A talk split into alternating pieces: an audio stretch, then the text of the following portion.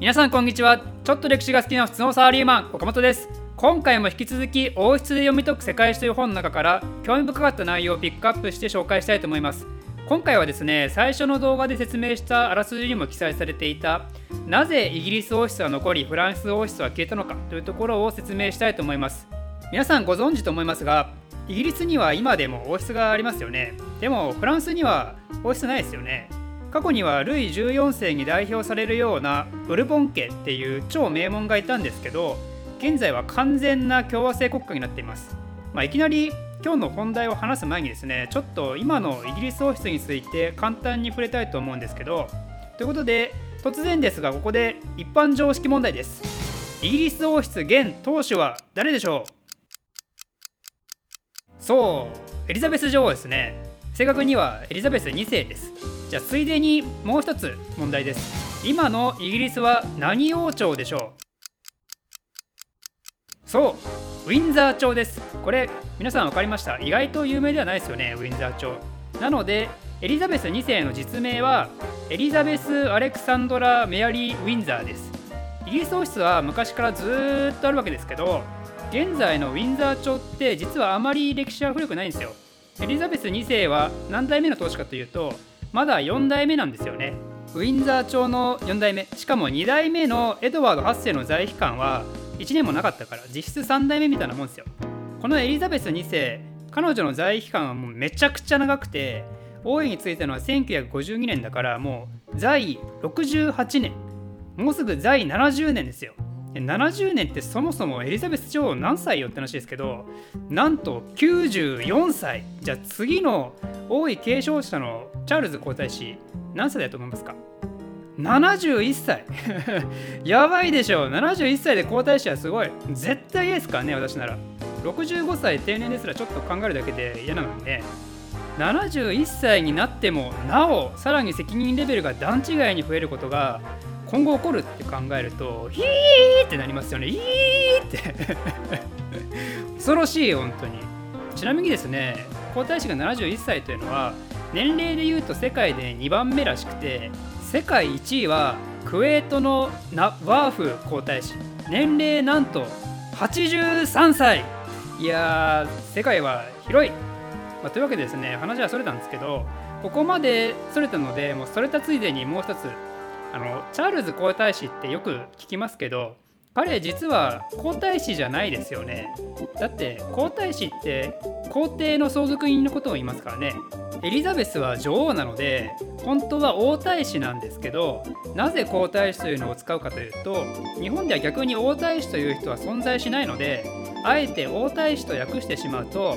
日本の皇太子よりもお前格下だからなっていう風に言ってるように捉えられてしまうので空気を読んで皇太子と呼ぶことが習慣となっているようです。ということでそんなイギリス王室ですけど過去の大英帝国の繁栄のおかげなどもあってイギリスのほかカナダやオーストラリアニュージーランドパプアニューギニアカリブ諸国など全部で16の国がねイギリス王を共通の国家君主としてるんですよねこれは形だけの君主形態じゃなくて一応これらの国の国家儀式や公式行事の主催国にイギリスはなったりなのでエリザベス女王はね94歳なんですけど今でも大忙しいらしいです。そんな感じなのでイギリス王室っていうのは基本的に世界的にリスペクトされてるし日本だってイギリス王室のことは比較的ニュースに取り上げたりするしねおそらくイギリス人だってそんな世界中から愛されてるイギリス王室を誇りに思ってると思うんですよ。ってことなんでイギリス王室というのは過去から現在に至るまで非常に大繁栄していると言えるわけなんですけどただ実はですね過去には一度民衆によって処刑されたイギリス王がいるんですよ。このように民衆が望んで民衆の手によってそして民衆の目の前で公開処刑された国王っていうのは地球上の長い歴史においてもちゃんとした記録が残ってるところだとたった2人だけなんですよ。それがイギリス国王のチャールズ1世と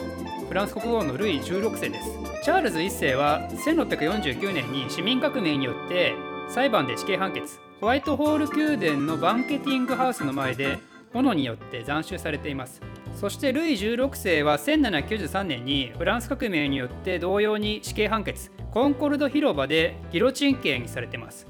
そしてイギリス人とフランス人の民主たちはその転げ落ちた王様の首を見てもう大はしゃぎですよ。今のイギリス王室のことを見る限り考えられないですよね。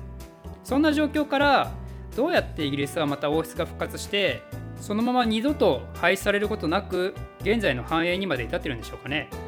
逆になんでフランスはイギリス同士のようにその後華々しい復活ができなかったんでしょうかね。実はここの鍵になるのがブルジョワと呼ばれる存在です。ブルジョワって今でも普通に使われる言葉ですよね。あいつブルジョワだからなみたいな。使うよね。まあ金持ちみたいな意味合いで使われてると思うんですけど16世紀から17世紀で使われたブルジョワは商工業に携わるビジネスマン全員のことをしたんですよね。つまり大企業の社長でも中小企業の一社員でもみんなビジネスマンである限りブルジョワだったんですよ。16世紀から17世紀は貨幣経済が浸透してヨーロッパ各地にマーケットが整備されてブルジョワと呼ばれる勢力が勢いのつた時代だったんですよね。それまでは王族や貴族といった上流階級と一般市民の仮想階級の二極化されてたものがブルジョワというのが存在してきたことでその間になる中産階級が現れたわけですよ。しかもただ現れたわけじゃなくてそいつらが経済を動かしまくるわけですから中核的な存在になるわけですよね。イギリスもフランスもそれまでの君主がめちゃくちゃ偉いっていう絶対要請を打倒する革命をしたわけですけどその革命の中心層もやはりブルジョワだったわけですよ。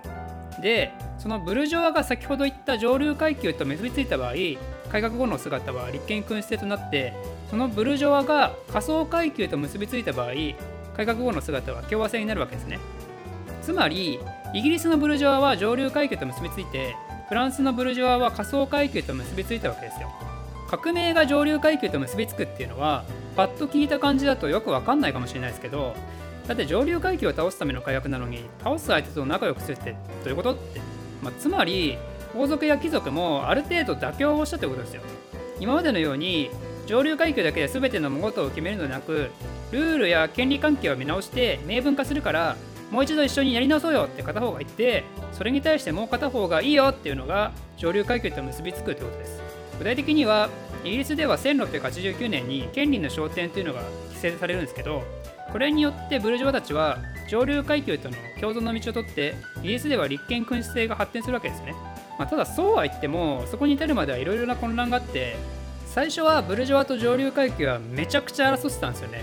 ブルジョワの中でも王様殺せっていう声が結構多くてそれは仮想階級と同じ意見だったんですけどブルジョアを率いていたクロムウェルは高等派を破って最終的にはその意見に同調してチャールズ1世を処刑します。つまりイギリスも最初は仮想階級と結びついたんですよ。とても。そこからどう変わったのかというとなんとこのクロムウェル革命の後に五国教という役職について恐怖政治を行うんですよ。つまり仮想階級の弾圧です。なんでそんなことをするかというと上流階級の親玉を倒した後今度はブルジョワが相対的に国内で上流階級になるでしょ。それに対して仮想階級はいつまでも貧しいんで革命の熱い気持ちが味方であったはずのブルジョワにまで向いてきちゃう可能性があったんですよねそしてクロムワールの死後もどんどんブルジョワ勢力は上流階級との結びつきを強めて自分たちの身分を守るためにも身分制社会でも世の中はうまくいきますよってことを強調するわけですねつまり議会政治を行えば民衆の意見は政治に反映されるはずだし上流階級の望むように王様がいても問題ないとその結果が立憲君主制だったわけですよこれによってイギリスは王政復興して王室復活してでその後一回先制支配をね目論む悪い王様が現れるんですけど最終的にはその人は追放されて先ほど言った権利の昇天とねほぼ同じ中身のものを認める国王を新たに迎え入れてその後のイギリスは二度と王政だとの動きは起こらずにイギリス王室は安寧を手に入れたということですよ。じゃあそれに対してフランスはどうだったかというとフランス革命の動画の時も説明したかもしれないですけど実はブルジョワ階級はですね仮想階級と結びつかざるを得ない事情があったんですよ。革命運動ってフランスに限らずその時の欧州各報告からしたらものすごいリスクですよね。だって王政打倒の動きが広まると自分の国だって一気に波及する可能性があるからね。しかも革命の被害者はルイ16世だけじゃなくてその奥さんのマリー・アントワネットっていうあのハプスブルク家のお嬢様も含まれてたんですよ。つまり帝国家とバリバリつながりのある王子様がフランスの野蛮な民衆によって殺されるかもしれないっていうただならぬ事情がやっぱりあったもんで外国からの介入は避けられなかったんですよね。ということでフランスとその外国はねあの戦争を開始するわけですけどその戦争のきっかけはマリー・アントワネットのお兄ちゃんがメインに出したピルニッツ宣言っていうものだったんですけど、まあ、実際はこのお兄ちゃんはね脅しで済ませようと思ってたのにフランス革命軍がちょっと外交経験がなさすぎてその脅しをマジで捉えちゃって意に反して戦争を開始しちゃったっていう話もあります、まあ、細かく知りたい方はね是非フランス革命の動画を見てみてください。でとりあえず外国と戦争が始まるわけなんですけどそうなると兵士たくさん必要ですよね。その兵士として活躍したメイン層が仮想民階級からなるサンキロットと呼ばれる人たちだったんですよ。で最終的にフランスは戦争に勝ちますんでその結果仮想民階級の影響力はもはや無視できないものにまでね増大するんですよ。でその仮想民階級の大半は王様なんてぶっ殺せっていう超急進的な派閥にいたんでその結果がルイ16世の処刑だったわけですよ。その後は一度ナポレオンの台頭を挟んでナポレオンによって大混乱を経験した欧州諸国はですね政党主義に基づくウィーン体制というのを構築します。つまりこれによってフランスも王政復古を果たすんですけどその時も結局仮想民会期の勢いは止まらずですねすぐにまた革命が起こってこれによって二度とフランスでは王室が置かれることがなくなってしまうというわけですよ。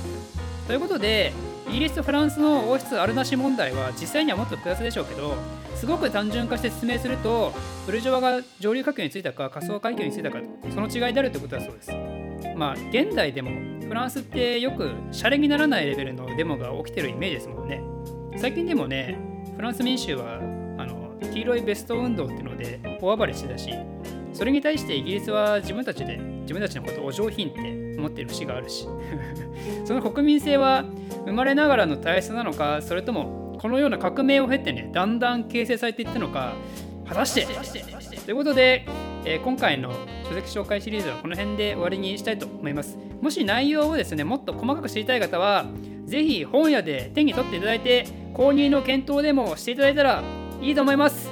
以上です。この動画を少しでも面白いためになると思っていただいた方はいいねとチャンネル登録のほどよろしくお願いします。ではまた。